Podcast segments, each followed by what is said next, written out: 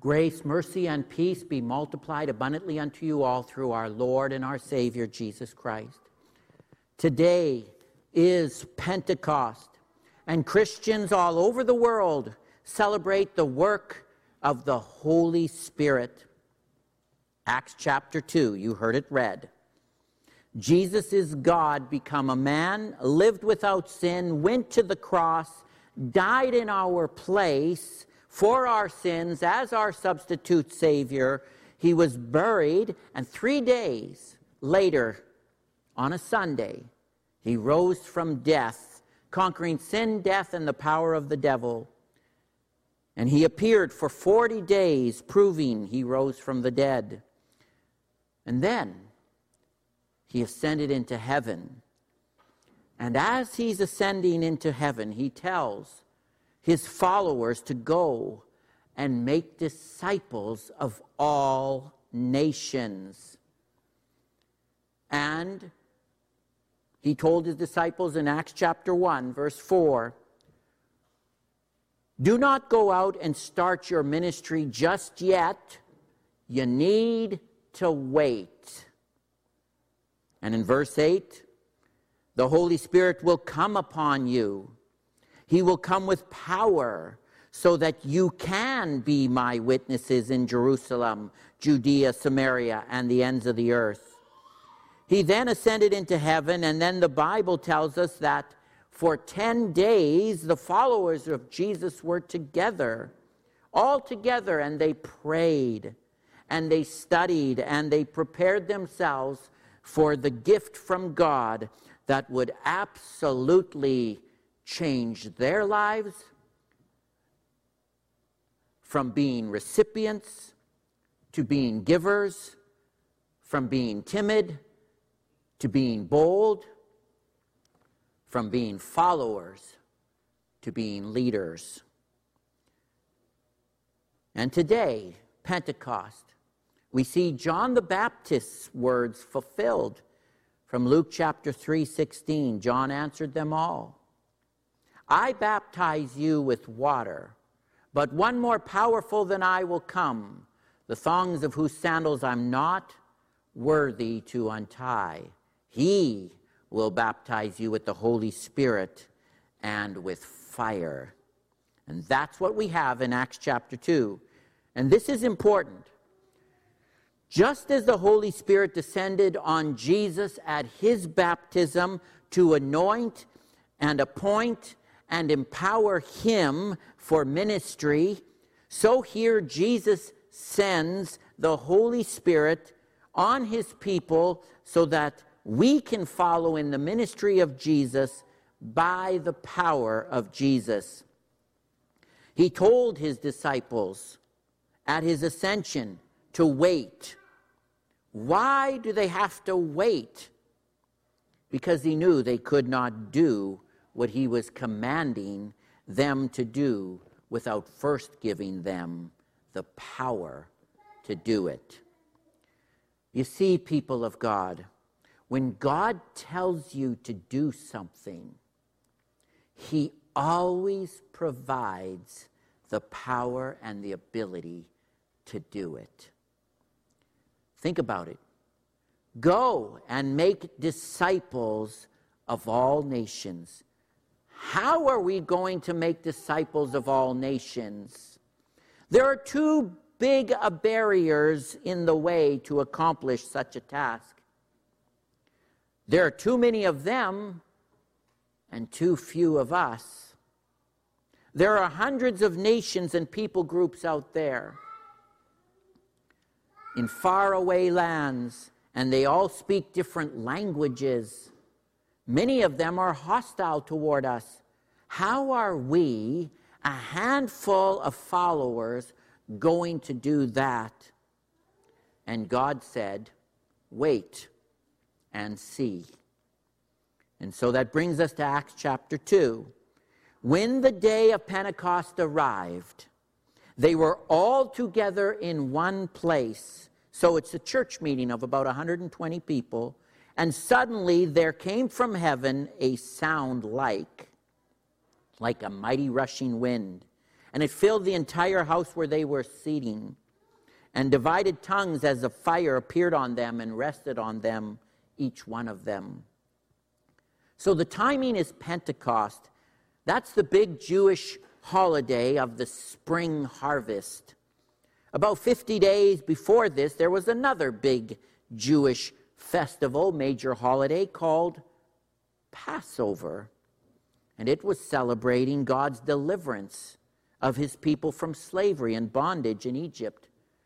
How? Through the shedding of the blood of a substitutionary lamb, which all prefigured the coming of Jesus, our Passover lamb, who has been slain, that through him and through his blood we receive our redemption, our exodus, our liberation from sin, death, and the power of the devil. And they celebrated it, and then 50 days later, it's Pentecost. And they're gathered to celebrate another gift from God, the harvest. So, all of these God fearing Jewish people who had been previously scattered all over, all over the land came to Jerusalem to celebrate the spring harvest. And the followers of Jesus were there as well. This is the first church of about 120 people, men and women, and the Holy Spirit descends on them. And he comes to empower them as he came to empower Jesus, that they might be able to do what God had commanded. And the Holy Spirit comes like wind and like fire, two of the most powerful forces of nature. Why? He wants us to see that when in what he calls us to do, there will be power to do it. So these are the outward symbols wind and fire, metaphors, revealing the Holy Spirit's internal work. He fills us like a kite in the wind, He warms us like a fire. He sets us ablaze for the truth of God, and He illuminates the world in which we live. And all this happens on the day of Pentecost. Jesus' mission requires that you individually and that we corporately be filled with the Holy Spirit. We can't be who Jesus has made us to be.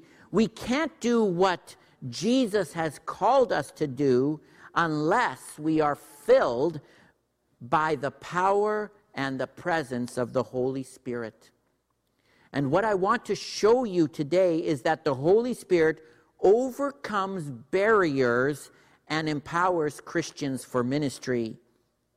It says, and they were all filled with the Holy Spirit and began to speak in other languages or tongues as the Spirit gave them utterance or enabled them. And there were dwelling in Jerusalem. So they're all together at this feast. God fearing Jews from every nation under heaven. When they heard this sound, mighty wind, a crowd came together. It's like the wind was almost like a siren that summoned everyone together. And isn't that what we confess in the Apostles' Creed? That the Holy Spirit calls and gathers and enlightens. And the Bible says they were bewildered. This is something supernatural because each one was hearing him speak in his own language. Circle that in your Bibles language. When the Bible talks about tongues, sometimes it talks about our physical organ in our mouth. Sometimes it talks about an angelic heavenly language. And sometimes it talks about a known earthly language, and that's what it's doing here. And they were utterly amazed and astonished and asked, Are not all these who are speaking Galileans? Galileans were rural folk. They were country folk, fishermen, and farmers not highly educated in languages. Imagine someone who is not formally educated, not gone to the big schools of higher learning, from an area that is far away from city centers. And they come to the city, and all of a sudden, they have this capacity to speak in another language with perfect pronunciation, no mistakes, and clear articulation. A miraculous moment indeed. And the Bible says, and how it is that we hear each of us in his own native language. And then it lists the groups of people. We hear them telling things in our own tongues or languages, the mighty works of God. So, two barriers are mentioned here which the Holy Spirit takes care of for the Great Commission of bringing the gospel to the world, the entire world. Number one, the Holy Spirit, there's one, brings people to one location. The other one is language.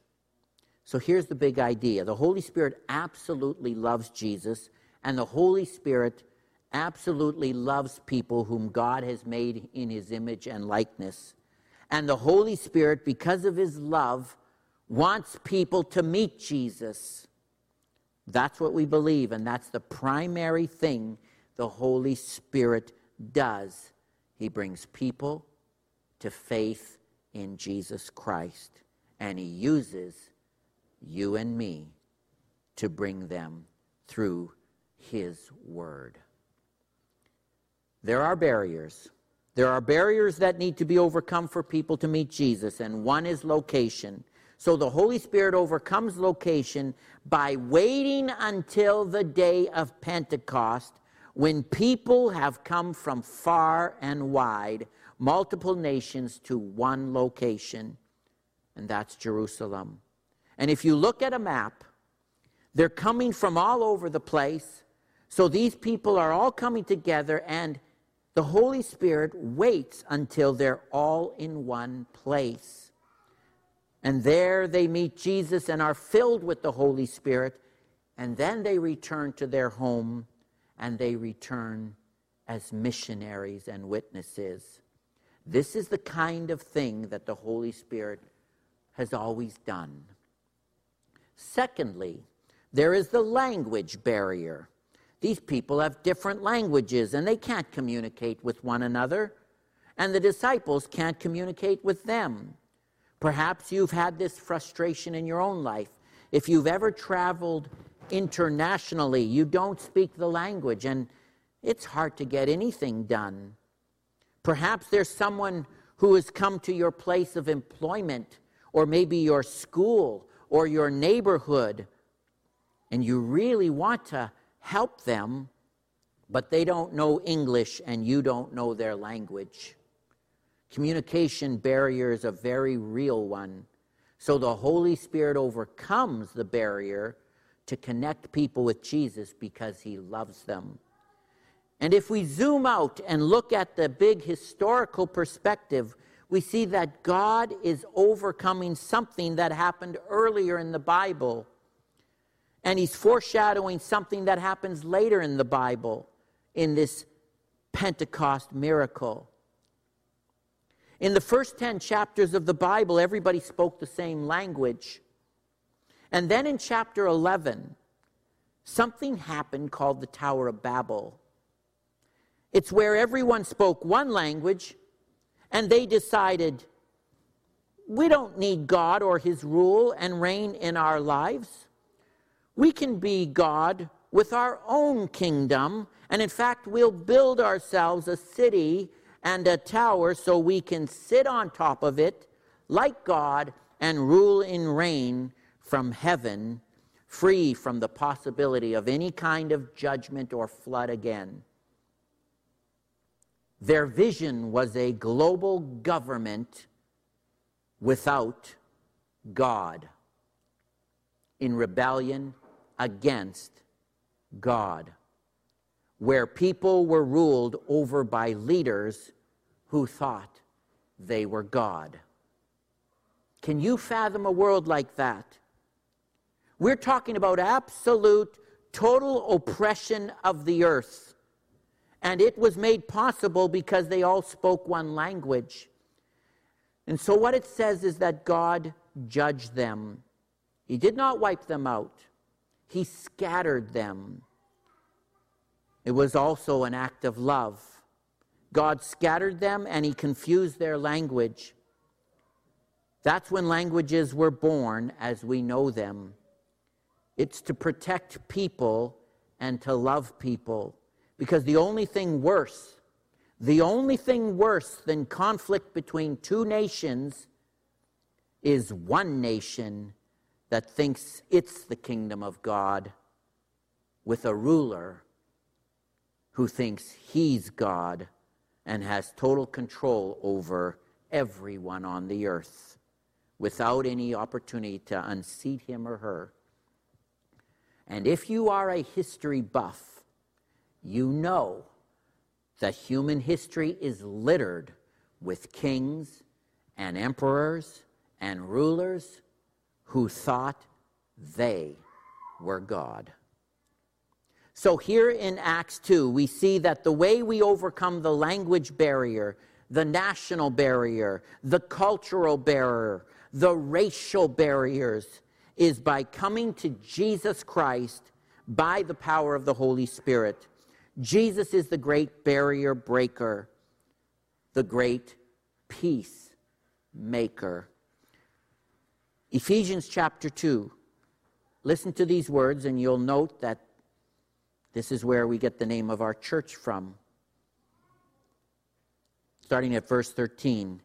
But now in Christ Jesus, you who once were far away have been brought near through the blood of Christ. He's talking about the Gentiles. For he himself is our peace, who made the two, Gentile and Jew, one, and has destroyed the barrier, the dividing wall of hostility. By abolishing in his flesh the law with its commandments and regulations. His purpose was to create in himself one new man out of the two, thus making peace, and in this one body to reconcile both of them to God through the cross by which he put to death their hostility. So in Jesus Christ, he came and he preached to you who were far away peace, and to those who were near. For through him we both have access to the Father by one Spirit. Consequently, you are no longer foreigners and aliens, but fellow citizens with God's people and members of God's household, built on the foundation of the apostles and the prophets, with Christ Jesus himself as the chief cornerstone. In him, the whole building is joined together and rises to become the holy temple of the Lord. And in him you too are being built together to become a dwelling in which God lives by his Spirit. The point is, peace is only found, peace between people, only found in Jesus Christ, and peace between people and God. The barriers between people are broken down by the gospel of Jesus Christ and the work of his one holy Christian church on earth.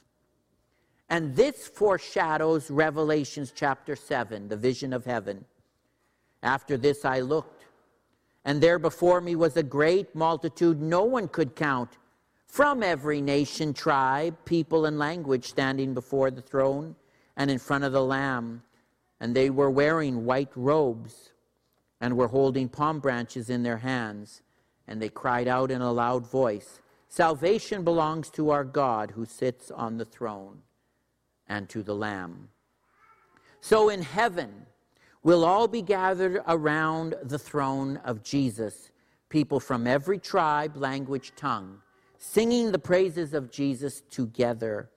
And there the Prince of Peace is in the center.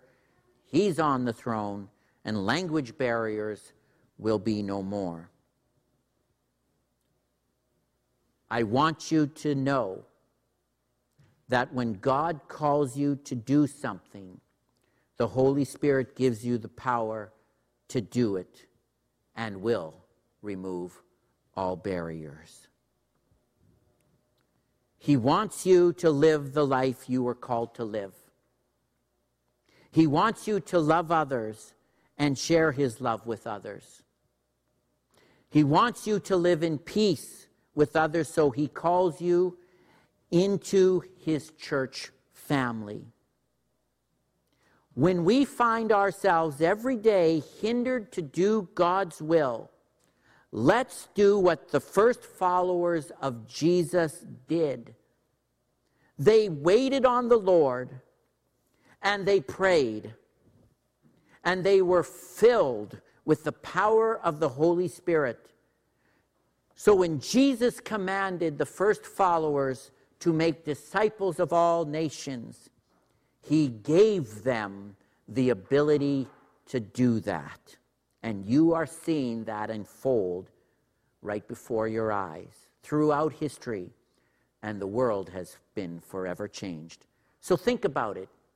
What if God were to use the same way he used the use us the same way he used the early church? May God's Holy Spirit have his way with you and break down any barriers that might get in the way of you doing God's will. And may God's Spirit have his way with the present day church on earth, that it, that we may be filled with the Holy Spirit and be the church that God has called us to be. This is the prayer of the church on the day of Pentecost. Amen.